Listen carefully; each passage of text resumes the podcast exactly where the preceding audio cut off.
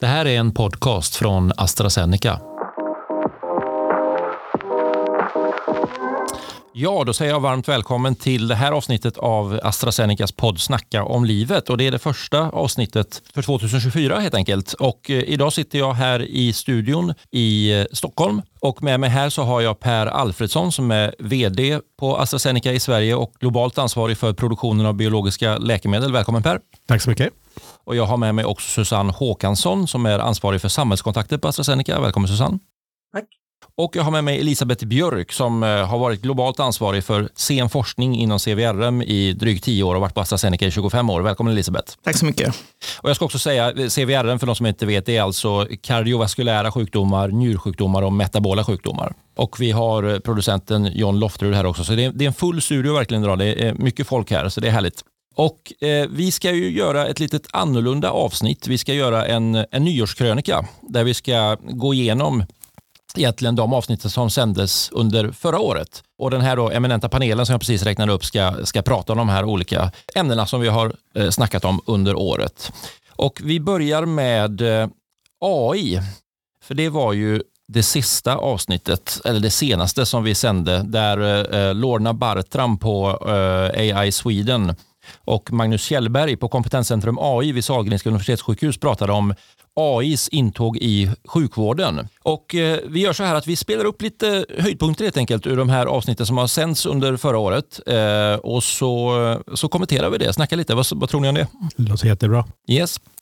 Och eh, ja, AI och bildanalys. Magnus Kjellberg säger så här. Bilder är ju liksom något vi använder i sjukvården väldigt mycket. Röntgenbilder till exempel, men även bilder av liksom celler, patologibilder eller bilder av huden till exempel. Dermatologibilder säger man då. liksom. Ehm, och Det är något som våra, våra medarbetare, våra läkare framförallt tittar på och granskar för att avgöra om, om det är något, om det är något sjukt eller friskt liksom på denna bilden. Då, så hur, och så blir det en slags grund för hur patienten ska bedömas. Till exempel kan en radiolog få få stöd av AI för att avgöra om, om det finns något sjukt eller friskt i bilden så att säga, men också hjälpa liksom, hitta områden, rita ut små ringar eller cirklar eller fyrkanter runt där man tror att det är något, något sjukt område, till exempel en cancertumör, så kan, så kan AI stötta då Eh, radiologen med detta. Ja, Magnus pratar ju där om hur AI kan eh, hjälpa till när det gäller bildanalys och, och eh, analysera röntgenbilder. Och Elisabeth, du har ju jobbat länge som läkare innan du kom till AstraZeneca. Eh, om du ser ifrån dina erfarenheter som läkare, hur skulle AI kunna revolutionera hanteringen av eh, röntgenbilder? Det är, ett, det är ett jättespännande fält och jag minns ju detta när man satt som, lä som läkare och tittade på de här bilderna. Och då var det ju den erfarenheten av kanske de mest fem erfarna läkarna på sjukhuset som avgjorde om det var en förändring eller inte. Eh, och nu kan man istället använda sig av miljoner läkares och forskares erfarenhet på en gång eh, och ha det där i rummet. Och det är, det är ju en väldig trygghet både för, för läkarna men framförallt för patienterna så, såklart. Så detta är en enormt bra utveckling tycker jag och jättespännande att se. Mm, verkligen. Per, eh, AI används ju inom väldigt många olika områden och du är ju globalt ansvarig för produktionen av biologiska eh, produkter. Eh, hur eh, används AI i, i det området? Nej, men det vi tänker att vi ska kunna använda det för det är att kunna förutse störningar i våra varuförsörjningskedjor och sen få, helt enkelt få förslag på att ja, men nu använd den här rutten istället. Så det är bara ett användningsområde, men vi tror mycket stort på de här olika modellerna. Vi använder det redan i, inom produktionen där man då helt enkelt tittar på ja, men om vi fortsätter så här så kanske vi inte kommer möta de kvalitetskrav vi har, utan då får man ett förslag. då. Ja, men gör så här istället. Ja, alltså det säger ju någonting om användbarheten inom AI. Alla tre som är här inne, det går liksom att använda på alla era områden, eh, AI. Och även inom ditt område, Susanne, du driver ju frågan om lungcancerscreening till exempel. Hur skulle AI kunna användas där? Jag tycker det är ett jättebra exempel som kombinerar de två sakerna som både Magnus och Lorna, som också var med i podden, pratade om. Lorna pratade om prevention och prediktion och Magnus pratade ju om bilder. Och till exempel i Stockholm så har man drivit ett projekt där man screenar kvinnor för lungcancer och då använder man AI för att sortera bilder. Och det är ett exempel eh, som man behö skulle behöva nationalisera, centralisera och ta vidare till andra regioner som också nu kommer att börja med screening. Ett annat exempel är i primärvården. Om vi skulle kunna använda AI bättre för att gå igenom journaler och gå igenom symptom så skulle man ju kunna plocka upp diffusa symptom som många patienter uppvisar och mycket, mycket tidigare kunna konstatera att man har till exempel lungcancer eller andra svåra sjukdomar som är svåra att upptäcka. Just det. Ja, AI kommer eh, tveklöst att innebära stora förändringar för sjukvården. Eh, vi går vidare till nästa eh, avsnitt eh, och eh, då pratade vi om hur det är att jobba på AstraZeneca. Eh, och då var det två stycken eh, personer ifrån företaget. Det var Emelie Antoni som är eh, chef för marknadsbolaget i Norden och Anna Söderman som är HR-chef för AstraZeneca i Sverige. Och de pratade i det avsnittet om hur det är att jobba på AstraZeneca. Hur får man in en fot? Hur gör man karriär? Vad, ska man vara kemist eller ska man vara eh, biolog eller läkare? Eller vad, vad, vad, ska man ha för utbildning för att jobba på AstraZeneca? Och så vidare. Eh, och eh, då pratade vi bland annat om det här med eh, diversifierade arbetsteam, alltså att det finns mångfald inom de olika arbetsteamen. Och eh, Emily eh, pratade om detta och sa det så här. Ja, I min tidigare roll um, i globala teamet när jag jobbade från Cambridge så satte jag ihop ett team på 15 personer och där var vi faktiskt från 11 olika länder. Mm. Och Det intressanta som hände då var ju, att det spelar ingen roll vilket land man är ifrån, men bredden på erfarenhet, perspektiv, eh, hur man Eh, Eh, angriper problem, hur man samarbetar och så vidare, så har alla olika dimensioner att tillföra. Och I slutändan så gör ett sånt diverst team att man eh, kommer på nya saker. Man kommer på nya idéer, nya sätt att arbeta på och det är berikande att lära sig som individ från en sån eh, divers grupp också. Mm. Så det blir ett väldigt, väldigt härligt eh, arbetsklimat. Mm. Så det, men men, men eh, från ett businessperspektiv så behövs mångfalden för att driva innovation, forskning och framsteg framåt. Hur då? För att om vi alla har haft samma erfarenheter, kommer in med ungefär samma skillsets, kunskap, eh, ser likadana ut och så vidare, då, då, då tänker vi likadant. Uh, då kommer vi fram med en idé istället för hundra idéer. Ja, så sa vår chef för marknadsbolaget i Norden, Emelie Antoni. Och, eh, eh, Susanne, eh, vi pratade lite här om att eh, från ett businessperspektiv så är det bra med mångfald. Varför är det bra med mångfald för affärerna? Ja, för det första så är ju mångfald nästan ett, en nödvändighet om vi ska vara innovativa och kreativa och få fler perspektiv i vårt arbete.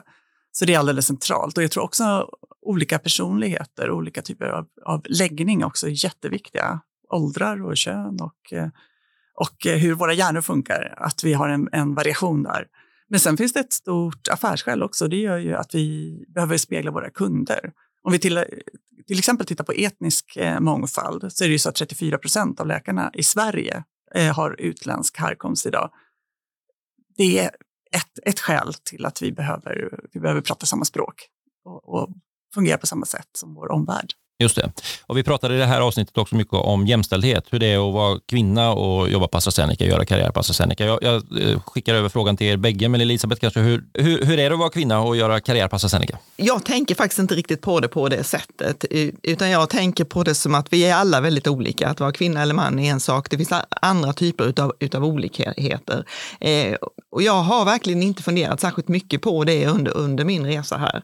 Och nu försöker jag i min ledarroll istället titta på hur kan jag vara utan fördomar, utan bias och så vidare när jag bedömer personer runt omkring mig, vilka möjligheter de, de har. Så jag försöker faktiskt tona ner det där med, med könsskillnaderna och istället titta på alla typer av olikheter som vi alla har med oss och, och, och kan bidra med på, på olika sätt. Eh, och, och, då tänker man på innovation då till exempel och vikten av att, att vi har olika idéer för att man ska komma framåt. Det är bara att tänka exemplet. Tänk om vi har ett rum med bara svenska läkare. Vilken typ av tankar skulle det bli då? Jämfört med om man vore ett rum med personer med olika bakgrunder, olika erfarenheter som kom från olika, olika delar av världen. Det är precis som både Emelie och Susanne säger, att det blir mycket högre i taket och det blir mycket större, större flöde av idéer. Men vi måste ju också ha en miljö där alla känner sig trygga med att uttrycka vad de säger och upplever att de, att de blir lyssnade på. För det är först då som det verkligen kan blixtra till och det kan hända saker och vi kan, kan föra forskning och annat framåt. Mm. Och Du säger att du har liksom inte tänkt på det här med att vara kvinna och göra karriär och det är ju jättebra, men ibland så ofrivilligt så tvingas ju kvinnor att tänka på det så att säga, för de stöter i det så kallade eh, glastaket eller är med om en situation där liksom de upplever sig eh, sämre behandlade än män. Har ni varit med om någon sån Har ni, har ni upplevt det här berömda glastaket? Nej, jag kan inte säga att jag har gjort det och inte sett det runt omkring heller, men däremot i människors personliga liv som har att göra med, med helheten, hur man har det i privatlivet och hur ens partner jobbar och arbetar och vill familjen resa till exempel. Det är ju sådana saker som begränsar karriären. Jag, tror, jag har inte sett i Sverige att det är någon skillnad mellan kvinnor och män där. Däremot så tror jag att, eh, att, att det, det krävs för att göra karriär i sig själv ett glastag kanske för många svenskar. Tack för det. Mångfald driver innovation kan vi konstatera. Vi går direkt på nästa avsnitt som sändes i juli som var ett lite speciellt avsnitt för då sände vi faktiskt eh, live ifrån Almedalen, eller vi spelade in det där. Eh, och eh, framför en livepublik helt enkelt. Och Det avsnittet handlade om vikten av att samarbeta inom life science-sektorn. Och Du Per var ju en av gästerna där i Almedalen. Ja. Eh, och med där på scenen var också Livs vd Johan Fernstrand, alltså branschorganisationen för forskande läkemedelsbolag. IVAs vd Tola Terry, alltså Kungliga Ingenjörsvetenskapsakademin och Jessica Martinsson som är vd för Sweden Bio, också en branschorganisation. Eh, så det var ett kunnigt gäng i Almedalen som eh, pratade om behovet av samarbete eh, och bland annat då mellan industrin och sjukvården. Och Det var det som Johan Fernstrand på LIF då lyfte och han lät så här. Jag tror det är jätteviktigt. Generellt sett, jag är tillbaka där Per var, att ingen kommer att kunna lösa de utmaningar vi står inför själva. Tyvärr finns det en viss beröringsskräck mellan oss och, och, och den får vi jobba med. Det handlar om förtroende och det handlar om någon slags samhandling, att vi tillsammans faktiskt sätter oss ner och, och reder ut de utmaningar eller möjligheter vi har. Jag har väl alltid trott på en ackumulerad kompetens eh, och, det tror jag är jätteviktigt när man till, sammanför människor. Så att, eh, det finns alla möjligheter. Eh, vi har en bra industri i Sverige, vi har en bra sjukvård, vi har ett bra utbildningssystem. Vi jobbar lite för ensamt bara. Lite mer tillsammans tror jag vi skulle kunna skapa mycket större nytta för mm. Sverige. Ja, Per, så säger Johan om vikten av eh, samarbete och han eh, nämner också lite om det här med beröringsskräck eh, mellan industrin och, och sjukvården. Eh, vad, finns det sådan? Ja, men det skulle jag kanske vilja säga att det gör, om man försöker vara jätteförsiktig. Men jag tror man måste komma ihåg att vi liksom sitter ihop i ett enda ekosystem. Jag menar, sjukvården måste fungera för att det ska fungera bra för oss inom läkemedelsindustrin och vice versa. Så att jag tror man måste liksom bara acceptera det, att vi är här för en sak och tillsammans ska vi göra det bättre för patienterna. Mm. jag tror det är superviktigt att ha den liksom samsynen och sen som startar man där så tror jag att man kan alltid hitta bra vägar framåt.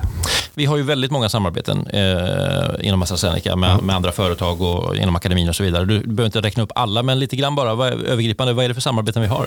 Nej, men det finns ju både samarbeten med liksom de stora sjukhusen och med de stora eh, universiteten som sitter ihop i sjukhusen. Där har vi ett jättestort antal som du säger, eh, som är jätte, jätteviktigt. Eh, sen finns det ju många samarbeten som du också nämner mellan de olika företagen.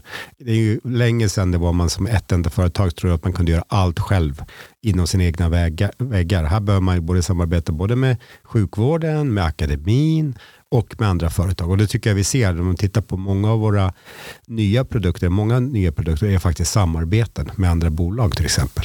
Just det. Och Elisabeth, ju fler kloka hjärnor desto bättre innovation gissar jag. Så att det är väl mycket samarbete inom forskningen. Det, det, är absolut precis så det är. det är. Och jag måste bara säga att jag håller med Per helt här då, att vi har ju samma mål allihopa. Det är så otroligt viktigt att få fram det. Men på samma sätt som mångfald driver innovationen som vi pratade om tid, tidigare, så är ju samarbete otroligt viktigt när det gäller att driva forskning framåt. Och i vårt område då att göra läkemedel utan bra forskning så är det extremt viktigt. Det, det handlar ju om, om att samarbeta med sjukvården för att förstå patienterna och vilka behov som de har. Med akademin för att, för, för att säkerställa säkerställa att vi verkligen jobbar med de allra bästa forskarna inom de områdena som, som vi är. Med andra bolag kanske för att se att man, man kan ha, utveckla digitala hjälpmedel som hjälper oss i kliniska prövningar till exempel. Och sedan igen då med sjukvård och kliniska pröv, prövare för att testa att det, det vi forskar fram verkligen fungerar och är säkert och, och, och gör nytta för de här patienterna. Så det är, alltihopa är ju ett ekosystem, men igen, vi gör det för patienternas bästa och vi samarbetar för att göra det. Just det. Mycket samarbete. Och Susanne, det är ännu mer, eh, du pratade om ett samarbete tidigare här lite grann med nollvision eh, cancer. Eh, vad handlar det om? Det är ett exempel på det som både Per och Elisabeth pratar om. Jag har haft glädjen att vara med och starta det här samarbetet tillsammans med akademi och sjukvården och patientorganisationer. Eh, och det är ett samarbete där vi tillsammans har en gemensam vision att eh, dubbla överlevnaden i cancer och på sikt göra cancer till en kronisk sjukdom eller botbar sjukdom. Och då handlar det om att man har samma mål, att vi jobbar tillsammans. Men också att vi sätter oss kring bordet och faktiskt samskapar. Att det inte en part är den som kommer med alla idéer eller kanske finansierar samarbetet, utan vi sitter tillsammans och lyssnar på varandra och funderar på vilken roll kan vi ta i det här samarbetet framåt för att göra bästa möjliga nytta. Då gäller det ju, både det som Elisabeth och Per sa, att vi har samma mål. Att, att det måste man enas om först. Just det. Mycket samarbete har vi och mycket samarbete krävs för innovation och för att helt enkelt förbättra hälsan för patienter runt om i världen. Eh, och vi ska prata om nästa avsnitt eh, som handlade om, om ett samarbete faktiskt. Eh, nämligen om ett nytt forskningscenter och det var avsnittet som sändes i juni där våran tidigare chef för marknadsbolaget Anna-Lena Engvall var med och Carl Wennberg som är professor vid Handelshögskolan i Stockholm. De samtalade då om Center for Resilience Resilient Health som är ett nytt forskningscentrum vid Handelshögskolan som eh, öppnade då under 2023 i samarbete med AstraZeneca. Och vi ska få höra här då Anna-Lena som förklarar den här gigantiska utmaningen som svensk hälso och sjukvård står inför. Det är fler som blir äldre. Tack vare de medicinska landvinningarna så är det många som lever längre. När man lever längre så drabbas man ju av ålderdomens sjukdomar såsom cancer, Alzheimers, hjärt och kärlsjukdomar. Samtidigt så är det färre barn som föds. Vi har en viss hjälp i Sverige av att vi har invandring men ändå inte tillräckligt. Så i slutändan så är vi ju färre som ska betala för fler och fler som faktiskt kommer att få sjukdomar. Så det här påverkar ju hälso och sjukvården i, i stor grad. De måste kunna leverera mer sjukvård men kanske inte få samma skatteintäkter som man skulle önska. Och sen så som eh, grädden på moset då, så är det också en fantastisk medicinsk utveckling. Det, man brukar ju säga att vi lever i unprecedented times när det gäller utvecklingen av medicinska eh, framsteg och också när det gäller utveckling av läkemedel. Hittills de sista 5-10 åren så har EMA, den europeiska läkemedelsmyndigheten, godkänt cirka 40 läkemedel per mm. år om vi ser på framtiden, bara vi som bolag på AstraZeneca så säger vi att vi inom, fram till 2030 ska vi ta fram 15 nya läkemedel.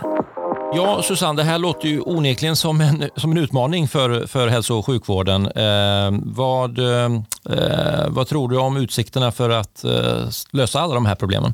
Jag tror att det är alldeles nödvändigt att vi samarbetar också akademiskt kring de frågor som inte bara gäller de medicinska utmaningarna utan också som gäller de organisatoriska och de policyrelaterade utmaningarna som krävs eh, att vi löser för att vi ska kunna förbättra både, både resultaten i hälso och sjukvården men också den finansiella situationen, ha möjlighet att på lång sikt finansiera våra system, samhällssystem. Så då har vi dragit igång ett samarbete med Handelshögskolan, eller de har dragit igång det med oss kan man säga. Eh, och Eh, de håller på nu i Center for Resilient Health att attrahera och, eh, och rekrytera forskare till det här centret och har börjat titta på flera frågor. Under året som har gått har vi haft tre stycken policylabb där vi har samlat folk från olika sektorer och pratat om kompetensförsörjning, om finansiering och om, om innovation och organisation i hälso och sjukvårdssystemet. Jag tror verkligen på det här.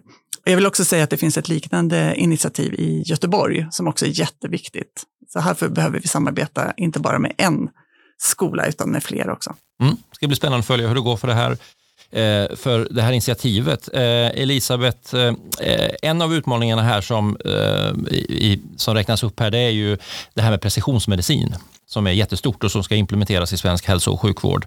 Eh, vad, vad, tror du om det? Hur ska svensk sjukvård klara av att ställa om på det sättet? Det är naturligtvis fantastiskt spännande det här med precisionsmedicin som ju innebär att just de patienterna som har störst nytta av ett läkemedel också får den. Så att man verkligen kan bestämma vad just du som individ behöver och se till att du får det. Eh, men det blir naturligtvis en utmaning att, att hitta de patienterna och få det där att fungera på ett bra sätt. Och jag, jag sitter här och tänker att kanske AI, där då som vi diskuterade tidigare, kan kan hjälpa till där, där att, att sortera och hitta patienter och, och eh, få, få, en perfekt diagnos så att du kan få din, din, din specifika behandling. Men det här är en utmaning, det ska man nog inte ducka för, men också naturligtvis en fantastisk möjlighet eh, att vi kan få mediciner som verkligen fungerar specifikt för, för just dig. Yes, hälso och sjukvården står inför stora utmaningar. Vi lär få anledning att återkomma till det. Eh, vi ska raskt hoppa vidare till nästa avsnitt som sändes i maj. Eh, och då hade vi en hjärnforskare på besök. Eh, det var Hedvig Söderlund som är professor i psykologi som har forskat kring hjärnan och framförallt minnet i flera decennier. Hon har bland annat varit chef för Uppsala Memory Lab vid Uppsala universitet. Och då pratade vi om minne med henne. Eh, och hon berättade bland annat att kvinnor och män på gruppnivå ska sägas då, har lite olika styrkor när det gäller minnet. Så här sa hon. Så, så, som grupp kan man säga att män tenderar att ha bättre spatialt minne, bättre lokalsinne som grupp. Mm. Sen finns det naturligtvis massa individuella skillnader. Kvinnor å sin sida tenderar att ha bättre episodiskt minne, så de minns händelser bättre än män. Än en gång, på gruppnivå. Alltså vårt minne, och nu pratar jag än en gång om det episodiska minnet när vi minns händelser. Det är inte som en filmrulle som vi plockar fram i vår hjärna och så ser den likadan ut varje gång. Utan man har märkt att minnet är föränderligt. Så varje gång som vi tar fram ett minne så blir det instabilt brukar man säga. Och eh, och om det inte, eller förlåt, hur ska jag säga så här. Så när, när jag plockar fram ett minne så blir det instabilt och då blir det också påverkbart mm. för nya influenser eller nya saker som kan komma in i minnet. För sen då när jag återkodar det i, i hjärnan igen så kan det bli annorlunda än, än hur det såg ut första gången som jag kom ihåg det här. Ja, det där var Hedvig Söderlund, professor i psykologi som pratade om eh, minnet. Och eh, Per, jag tänkte att vi testar den här tesen eh, fall man har spatialt eller episodiskt minne. Vad, vad, känner du att du är starkast? Jag tror spatialt måste jag nog faktiskt säga bara för att vi ska liksom konfirmera den här ja, bilden av vad män och kvinnor är starka på. Men eh, jag, jag tror spatialt. Jag, think, jag, tror att det episodiska minnet, det beror faktiskt lite på. Det beror på hur mycket det är på gång. Mm. Uh, om det är jättestressigt under en period, då kan jag känna att, man, att jag kommer faktiskt inte ihåg riktigt vad vi har sagt i alla möten. Men uh, ja. Mm. Eh, Elisabeth, spatialt eller episodiskt minne? Jag har ju bättre episodiskt minne, så är det ju faktiskt. Jag har ett fullständigt uselt lokalsinne, men jag har faktiskt ganska bra minne, eller till och med väldigt bra minne när det gäller olika händelser. Eh, så är det. Mm, Okej, okay. tesen stämmer än så länge. Ja. Eh, hur, hur, jag får fråga dig också, hur viktigt är det med ett bra minne inom forskning? Det är väl viktigt så att man inte glömmer bort vad man, vad man upptäckte förra veckan? Jag vet inte, men jag tror att just ett bra minne, det är det som man behöver som, som en bra forskare. Jag tror att det är mycket bättre med, med nyfikenhet och kreativitet och, och ett öppet sinne. Jag tror att nyfikenhet är det absolut enskilt viktigaste för att vara, vara en god forskare. Och det tror jag man kan ha vare sig man har ett bra spatialt eller, eller episodiskt minne. Mm, ni har journaler för att eh, dokumentera flera saker. Ja, det tror jag. Eh, Susanne, vad säger du? Spatialt eller episodiskt minne? Ska du spräcka eller bekräfta teorin? Här? Ja, men lite kanske, för hittills har jag aldrig kommit vilse vad jag kan komma ihåg. Jag vet inte vad det säger om mitt minne. Men jag, så jag tror att jag har hyfsat spatialt, men, men kanske episodiskt minne om det. Jag, jag, jag, har lätt att förstå helheter och komma ihåg mm. helheter. Kanske inte detaljer, men då tror jag att det heter kanske semantiskt minne om man är väldigt duktig på siffror och sådär. Så, du har bra episodiskt minne också? Ja, jag tror det, men ja. det är väl nog det här med semantiskt minne som är lite sämre Jag tycker vi säger det, för då stämmer tesen rakt över här nämligen. Yes, vi går vidare och eh, nästa avsnitt vi ska prata om är eh, kampen mot tobak. handlade Det om. Det var i aprilavsnittet då vi eh, hade besök av Helene Stjärna som är generalsekreterare för A Non-Smoking Generation. Och vi pratade om KOL, denna folksjukdom och eh, vi pratade om den vanligaste orsaken till att folk drabbas av KOL, nämligen rökning. Och eh, eh, Helene Stjärna uttryckte i det avsnittet att hon inte får särskilt mycket uppbackning från det offentliga i sitt arbete med att förebygga rökning. Så här sa hon. Nej, tyvärr inte. Nej. Alltså, det är verkligen eh, sorgligt. Jag tror att eh, Alltså, kanske att vi har bundit ris åt egen rygg lite grann genom att vi faktiskt nu har, om man tittar på de som, som sitter i olika beslutande situ, eh, positioner i vårt mm. samhälle, är oftast högutbildade och väldigt sällan rökare. Alltså tittar man på vilka det är som röker i Sverige idag så är det ju bland högutbildade så är det bara 3% eller kanske till och med färre än 3% Och det eh, tror jag eh, leder till att man tänker att nej, men det är ingen som röker längre. Ja, de, det, de ser inte problemet, för de har nej, inte det i sin då, egen vardag. Då. Nej, exakt. Och då tänker man att nej, men här, nu är vi väl klara med det här, vi behöver inte göra mer. Eh, och Det gör att man då i, dels avsätts det inga pengar till eh, tobaksförebyggande arbete. Eller ANDTS överhuvudtaget. Det är extremt eh, låga resurser som man satsar på. Så det är tråkigt. Och, och vi ser också um, när vi är ute och ska föreläsa runt om i landet så brukar vi först då söka kontakt med samordnarna i, i olika kommuner och, och län. Och de här samordnarna de blir färre och färre och färre och när vi väl hittar dem så har de mikroskopiskt liten tid som de arbetar med tobaksfrågan. Så att det är verkligen otroligt eftersatt. Vi, eh, eh, jag kan bara som jämförelse på, på 80-90-talet så hade vi ju ett 40-tal föreläsare anställda och det, mm. det finansierades då av Folkhälsoinstitutet. Så då fanns det ju pengar liksom att göra det. I dagsläget så har vi två föreläsare eh, under en, en eh, kort period av året under, under hösten då, som vi är ute och föreläser. Och det, mm. Så det säger, det säger något om hur, det, hur utvecklingen har sett ut. Eh, per, eh, det här med rökning då. Om man tittar på statistiken så ser man att bland unga så har rökningen gått ner och ner och ner och ner. Men det senaste året som man har mätt så har det faktiskt vänt det där och unga människor har börjat röka mer igen efter många år då av minskad användning. Eh, vad, vad, tänker vi om det? Ja, men det är extremt tråkigt och jätte, jättesynd. Jag menar, man, vi vet ju att rökning är en stor orsak till till exempel KOL. Eh, så det finns ju inget bra med att röka. Liksom. Eh, rök, rök ökar risken på att bli sjuk och kostar massa pengar. Och jag har faktiskt eh, ett exempel i vår egen familj, mina kusiners eh, farsa. Han rökte hela livet. Han fick mycket riktigt KOL och det är ju mm. ingen trevlig sjukdom. Eh, så jag tror att om man inser det så kanske den där förhoppningsvis kan vända den där trenden. Mm. Det är ingen trevlig sjukdom, KOL, Elisabeth. Och det finns också mycket problem inom vården med just eh, behandlingen av KOL. Det är problem med underdiagnostisering och det, de följer inte upp som Socialstyrelsen rekommenderar och så vidare. Vad, vad är det för problem man eh, brottas med där?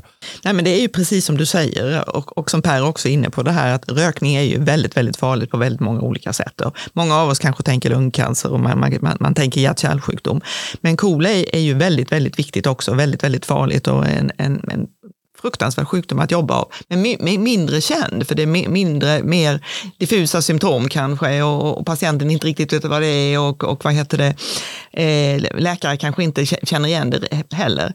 Eh, så vi ser ju en, en, stor underdiagnostisering. Det är många patienter som går där ute och har sjukdomen. Men också det att även om man är diagnostiserad så får man inte tillgång till de fina behandlingar som nu finns. Och man följs inte upp på det sätt, sätt som, som borde göras. Så vi har väldigt, väldigt mycket att göra där för att hjälpa de här patienterna. Men det allra, allra viktigaste är förstås preventionen och se till att vi kan igen minska mängden, minska antalet människor som, som röker och minska risken för att drabbas av någon av de här sjukdomsområdena. Just det. Och Susanne, Elisabeth nämner det här med att KOL inte är en sjukdom som kanske är så känd. Eh, och Det är intressant det där, för att i, i början av 2000-talet så var den ju väldigt mycket på tapeten KOL. Då, då rapporterades det väldigt mycket om KOL, men sen så försvann den i debatten igen. Eh, och Då kan man tänka sig, var det för att sjukdomen försvann? Nej, det, det var ju inte alls så, utan eh, det är ju en växande folksjukdom som skördar tusentals liv. Men nu pratas det inte om det på samma sätt. Vad, vad, tänker, vad tänker du om det?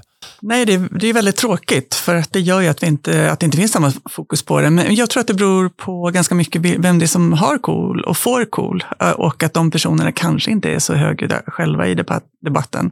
Men det är faktiskt så att det är ungefär en halv miljon människor som har KOL bara i Sverige. Det är 5 procent av vår befolkning, så den är ju inte ovanlig på något sätt. Eh, sen sammanfaller det med rökning. Det, som, det, finns också ett samband med eh, utbildningsnivå och hur man har det i livet överhuvudtaget. Och jag tror att, att det, det skulle vara väldigt mycket värt att sätta mer fokus på, på de här patienterna. Och det är också, de sammanfaller ju också med de patienter som ofta får lungcancer, i alla fall om vi tittar på de som får det på grund av rökning. Så vi, vi skulle tjäna mycket som samhälle på att ha bättre diagnostik och bättre uppföljning och större kunskap överhuvudtaget om den här sjukdomen. Just det, vi behöver lyfta KOL mer i debatten helt enkelt. Eh, och nu ska vi prata om eh, en annan typ av eh, problem. Eh, klimatkrisen. Eh, och Det var i eh, marsavsnittet där vi hade besök av John Hassler som är professor i makroekonomi och han har varit väldigt aktuell för att han var ju regeringens utredare i de här frågorna. Så att, I oktober förra året så la han fram sin utredning om Sveriges framtida klimatpolitik helt enkelt. Han började med att konstatera att utvecklingen som den ser ut idag, den kan inte fortsätta.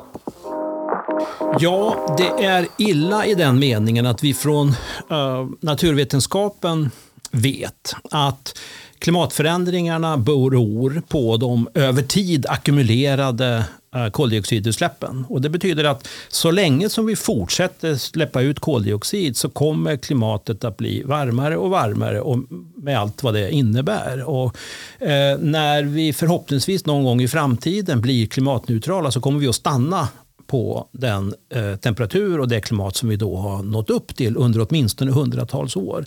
Så att slutsatsen av det här är att vi, må, vi, vi måste bli klimatneutrala. Vi kan inte fortsätta eh, så här, åtminstone inte hur länge som helst. Eh, hur länge? Ja, det, det, är en diskussionsfråga. Så sa det John Hassler och eh, Andreas Hedini var också med i podden som var vår dåvarande medicinska eh, chef på AstraZeneca i Norden. Eh, och han lyfte kopplingen mellan klimatförändringar och människors hälsa. Men om man tittar på, på hälsorisker så är det ju alltså att extrema väderhändelser blir allt vanligare. Värmeböljor, torka, översvämningar och de har ju direkta effekter på människor. Eh, men även indirekta som att, som att skördar slår fel och det kan leda till svält och sådana saker. Men sen då förändringar i ekosystemen som Eh, kan gynna olika smittämnen, utbredningen av vektorer som ni också berörde. Det gör ju att, att infektionssjukdomar kan få en, en, en ändrad utbredning. Eh, jag tror att Världshälsoorganisationen, WHO, uppskattar att, att mellan 2030 och 2050 så kommer klimatförändringarna att orsaka ungefär 250 000 extra dödsfall per år. Orsakade av framförallt malnutrition, eh, malaria, diarré och värmeslag. Eh, och även brist på vatten då, liksom, med, med, med, med törst. Så att, så att, och liksom, malnutrition, alltså undernäring. Ja, precis. Precis. Ja, så sa det Andreas. Eh, per, vad gör vi på AstraZeneca i eh, klimatfrågan? Vi gör massor och vi ska vara superstolta över det och vi har en väldigt tydlig ambition eh, som företag, vad vi vill göra. Och eh, några exempel här till exempel är att vi redan har fem stycken tillverkningsställen eller sajter eh, som i stort sett är CO2-neutrala. Eh, eh, så de är nästan helt gröna. Det är lite, lite kvar bara. Eh, och vi kommer komma där i Sverige också. Eh, och några andra exempel är att vi faktiskt är helt drivande i USA till omställning av biogas. Eh, så vi skapar eh, biogas av avfall från både liksom växtavfall och djuravfall från bondgårdar i USA. Så det är vi helt nya och driver själva och vi gör samma sak när det gäller biogas även i England. Och här i Sverige har vi precis under året skrivit ett avtal faktiskt med två nya vindkraftparker. Så vi tillför ny grön el till nätet. Det är bara några exempel. Men vi andra exempel är att vi har ställt om, håller på att ställa om hela vår bilflotta eh, till eh, elektriska bilar. Mm. det är bara några exempel. Ja, händer väldigt mycket på den fronten. Ja, absolut. Eh, Elisabeth, Andreas pratade ju här lite med, om kopplingen då mellan klimatförändringar och hälsa. Det tror jag inte folk kanske i allmänhet vet så mycket om, men det, det finns en väldigt stark koppling, eller hur? Ja, så är det ju absolut. Och de klimatförändringar som vi människor orsakar är naturligtvis fruktansvärda alldeles i sig själva. Men det är precis som Andreas säger också så att de har både direkta och indirekta effekter på vår hälsa. Det kan ju till exempel handla om olika smittämnen som utvecklas och sprids i det ändrade klimatet. Det kan handla om skördar som slår fel och ger matbrist. Och det kan handla om skador till följd av stormar och översvämningar där människor far illa och där, där sjukdomar också sprids i, det, i detta. Och med, med, den linsen så är det så otroligt viktigt att vi gör någonting åt, åt detta. Och precis som Per säger så ska vi vara väldigt, väldigt stolta över allt det vi inom AstraZeneca gör inom detta området. Och också att vi tar på oss ledartröjan inom vår bransch för att verkligen göra en grön omställning här. Mm. Och Susanne, i december förra året så eh, samlades eh, alla världens makthavare eh, eh, i Dubai för det här COP28-mötet då, eh, där man, skulle, eh, man kom fram till också ett, ett eh, avtal där. Vad, vad, ledde det här avtalet till egentligen? och vad gjorde vi på AstraZeneca där på mötet i Dubai? Det var en väldig aktivitet och vi var, där, vi var väl representerade vid mötet. För första gången så hade man ett hälsoprogram och en egen dedikerad hälsodag eftersom man ser att det finns så stort samband, både mellan det som Elisabeth tog upp, eh, klimatförändringarna och människors hälsa. Men sen är det också så att hälsosektorn i sig själv står för en stor del av utsläppen. Ungefär 5 procent tror man på global nivå. Så vi måste jobba med, med resilienta eller uthålliga hälso och sjukvårdssystem och, eh, och förbättra dem och det måste vi göra tillsammans. Eh, och för första gången så, så behandlades det på COP. Eh, och man tog också fram en gemensam deklaration som, eh, som, eh, eh som presenterades där inför mötet egentligen. Men det här, jag skulle också betona att det här är någonting som vi jobbar med varenda dag. Det, det räcker inte att samlas en gång om året. Det är ju väldigt bra för global förankring. Men här gäller det att näringslivet orkar fortsätta driva eh, frågan och gå före. Ja, det finns uppenbarligen eh, mycket mer att göra på klimatfronten. Eh, och nu ska vi prata lite grann om våran sektor, life science-sektorn. För i februariavsnittet så hade vi Jenny Nordborg på besök som då nyligen hade slutat som regeringens life science-samordnare. Hon hade varit fem år i den rollen. Och eh, vi pratade om väldigt mycket där. Jenny berättade bland annat att hon ser en stor fördel för Sverige att locka hit fler kliniska prövningar. Så här sa hon om det. Vi har verkligen satt fokus på att den trenden som har varit med de företagssponsrade kliniska prövningarna som vi har sett en nedgång kring under ja, säkert det senaste decenniet, den trenden måste vända. För att om vi inte gör kliniska prövning, alltså utveckla nya läkemedel i den svenska hälso och sjukvården, då är vi inte heller med och får tillgång till de mest eh, eh avancerade lösningarna.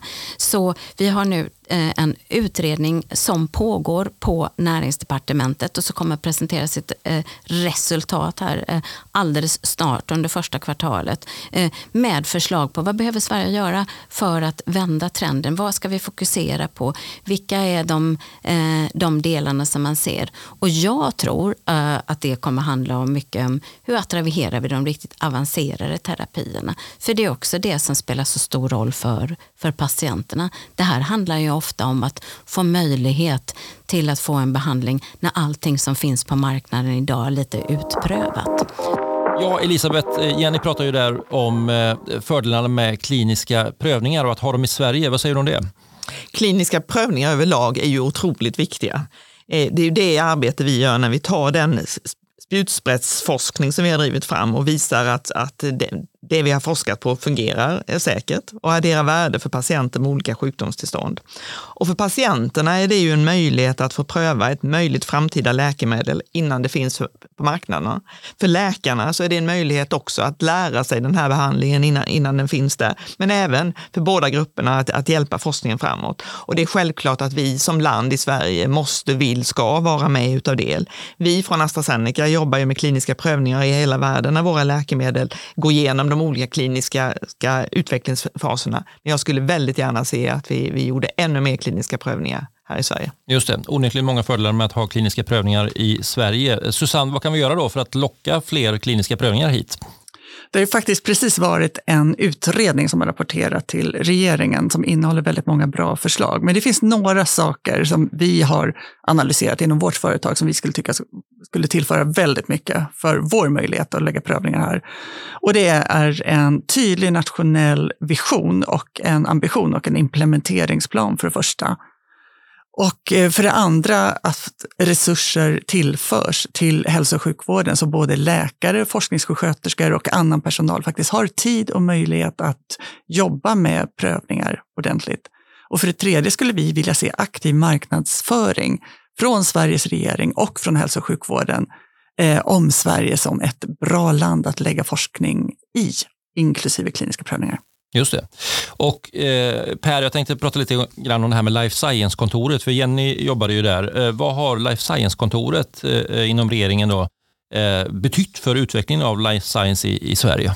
jag tror det är jätteviktigt att ha en sån här funktion där man kan koordinera mellan industri och politiken och där industrin kan komma tillsammans och hjälpa till och säga att till exempel som Susanne precis nämnde, ja, men vi behöver en tydlig vision för klinisk prövning. Vi behöver ha en tydlig plan. Det är ju en jättebra forum att kunna driva sådana frågor.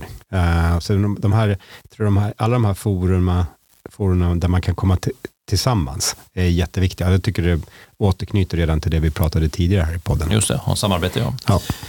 Eh, ja, eh, vi ska eh, över till eh, nästa avsnitt som var det första avsnittet och därmed det sista avsnittet som avhandlas i det här avsnittet.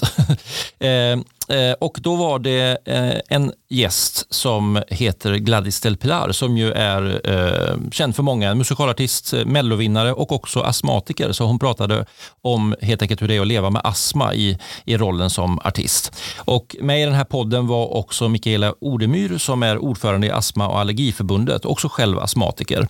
Det handlar om astma helt enkelt. Och Andreas Hedini pratade här om eh, problematik med underdiagnostik och underbehandling. Precis som vi nämnde tidigare om KOL så finns alltså de här problemen också inom astma. Jag skulle vilja säga att generellt så finns det en, en underdiagnostik eh, vad gäller astma och en underbehandling av astma. Och de flesta tenderar att se på astma, astma som en ganska ofarlig och enkel sjukdom. Eh, och som inte kräver kanske så mycket uppföljning. Utan här har du din inhalator och liksom, ja, nu, nu, nu är det okej. Okay. Men verkligheten är ofta en, en annan. Och insjuknar man som barn så hamnar man ju i regel hos en specialist och blir ordentligt ut, utredd och det funkar bra. Men för de som, ut, som insjuknar i, i vuxen ålder så finns det stora variationer med sen diagnostik och fördröjd remittering till specialist eller att man kanske inte ens gör en spirometri som, som Gladys berättade om här. Va? Och till exempel uppföljningen, om man har haft en astmaattack då ska man, då ska man ju ha då inom sex veckor efter att man kanske har tagit eh, steroider som behandling. Då. Ofta kan det dröja 15 månader eller mer än ett år, eh, så som det ser ut idag i Sverige. Och just eh, att man ska ha en individualiserad behandlingsplan eh, och, och liksom en regelbunden kontakt med, med, med sjukvården för att se att det funkar. Eh, att inhalationstekniken är, är rätt och sådär. Så att jag skulle säga att fler än hälften av alla astmapatienter har inte fullgod kontroll på, på sin sjukdom. Ja, det var Andreas Hedini om eh, problematiken med bland annat underdiagnostik inom eh, astma. Eh, och Mikaela Odemyr var också med i programmet som sagt och hon lyfte att sjukvården måste fånga upp fler personer med svår astma som eh, alltför sällan remitteras till en specialist och får den hjälp de behöver. Hon sa så här. Precis, och just det när de inte heller får en remiss till en specialist, så att, för det finns ju oändligt mycket mediciner idag. Och förut så tog man bara för givet att, som, som Andreas sa, att hade man en inhalator, ja men då, då klarar du det här. Men just de med svår astma, det är ju viktigt att det följs upp och att de inte går för länge med en obehandlad astma, för det kan ju leda till andra saker som är säkert Andreas kan berätta. Och som är, det är ju Därför är det så viktigt att man verkligen tar kontroll över sin sjukdom. Men här har vården ett stort ansvar att faktiskt hjälpa patienterna med patientutbildning, behandlingsplan och att de får göra de undersökningar som krävs. Elisabeth, jag tänkte vi skulle prata lite grann om det här. Det är ganska likt det vi pratade om innan med KOL. Det verkar finnas samma problematik inom, eh, inom astmavården i Sverige. Ja, och jag vet faktiskt inte riktigt varför det är på det sättet, men det kan mycket väl vara så som det sägs i podden, att man tänker sig att det är en enkel och ofarlig sjukdom. Det kan kanske också vara så att de här patienterna inte riktigt vet hur bra man kan må om man får en adekvat behandling, för det är någonting som de har haft under en väldigt, väldigt lång tid och liksom vant sig vid, vid att vara sjuka på, sjuka på det sättet. Men så ska det naturligtvis inte vara, utan vi måste hjälpa till och, och fånga upp de här patienterna och säkerställa att de får en optimal behandlingen och också följs, följs upp. Eh, och där kanske igen då AI kan hjälpa till, för de har varit hos olika läkare och, och eh, har presenterats med, med, olika typer av symptom. Men det är viktigt att komma ihåg att eh, astma är väldigt många olika sjukdomar. En del kanske är lite lättare, men väldigt, väldigt många har en allvarlig sjukdom som skulle må betydligt bättre utav en bättre behandling. Just det. Och eh, Susanne, det finns andra eh, problem här när det gäller eh, astmabehandlingen. Det finns problem med ojämlikhet. Stor skillnad helt enkelt på vilken vård man får som astmatiker beroende på var man bor, eller hur? Ja, vi har ojämlikheter när det gäller astma. Och I Sverige så är det ungefär 10 procent av befolkningen som har astma. Och vi hörde ju förut att det var ungefär 5 procent av befolkningen som har KOL. Och det är samma sak när det gäller de här sjukdomarna och flera andra sjukdomar också, att vi ser väldigt stora regionala skillnader.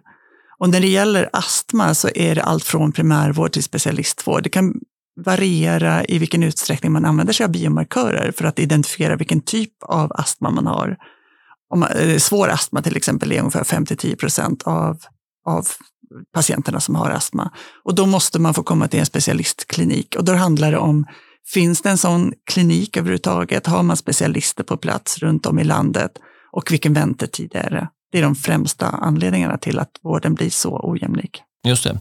Ojämlik vård, ytterligare en stor utmaning som måste tacklas helt enkelt. Per, jag tänkte att eh, vi ska börja runda av den här nyårskrönikan nu. Jag tänkte att eh, du som vd får runda av lite grann genom att blicka framåt. Eh, Mm. jag tänkte, vad, vad, händer, vad händer i år? Vad är det som är på gång i AstraZeneca under 2024? Vad kan vi se fram emot? Ja, men jag tror i år kommer bli ett lika spännande år som förra året var. Eh, jag tror vi kommer fortsätta se våra produkter utvecklas eh, och vår pipeline eh, gå framåt.